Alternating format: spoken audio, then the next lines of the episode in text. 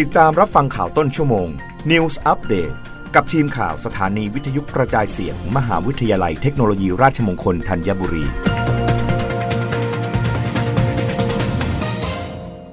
รับฟังข่าวต้นชั่วโมงโดยทีมข่าววิทยุราชมงคลธัญบุรีค่ะ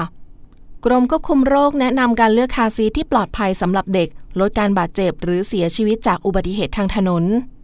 นายแพทย์โอภาสการกวินพงศ์กล่าวว่าในการเลือกที่นั่งนิรภัยที่ปลอดภัยสำหรับเด็กคือควรจัดให้มีที่นั่งนิรภัยสำหรับเด็กและใช้งานอย่างถูกวิธีตลอดเวลาที่โดยสารรถยนต์เลือกรูปแบบคาร์ซีทและการติดตั้งให้เหมาะสมตามช่วงอายุสรีระน้ำหนักส่วนสูงของเด็กโดยที่นั่งนิรภัยสำหรับเด็กแรกเกิดถึงสามปี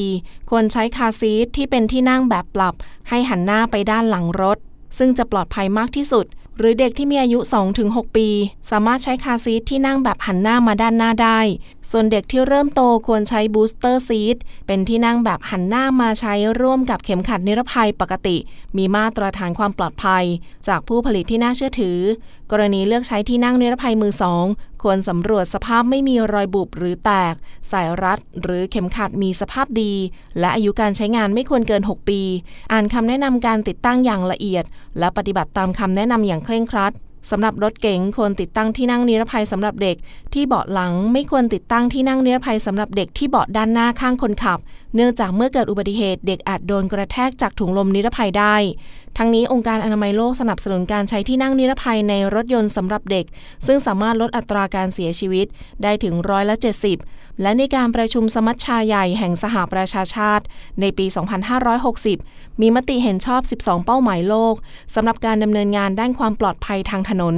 โดยในเป้าหมายที่แปดกำหนดให้มีการเพิ่มสัดส่วนการใช้เข็มขัดนิรภัยของผู้ขับขี่และผู้โดยสารยานยนต์หรือใช้อุปกรณ์รัดตึงนิรภัยสำหรับเด็กที่ได้มาตรฐานใกล้เคียงร้อยละหนึ่งร้อย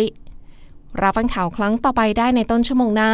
กับทีมข่าววิทยุราชมงคลธัญบุรีค่ะรับฟังข่าวต้นชั่วโมง News Update ครั้งต่อไป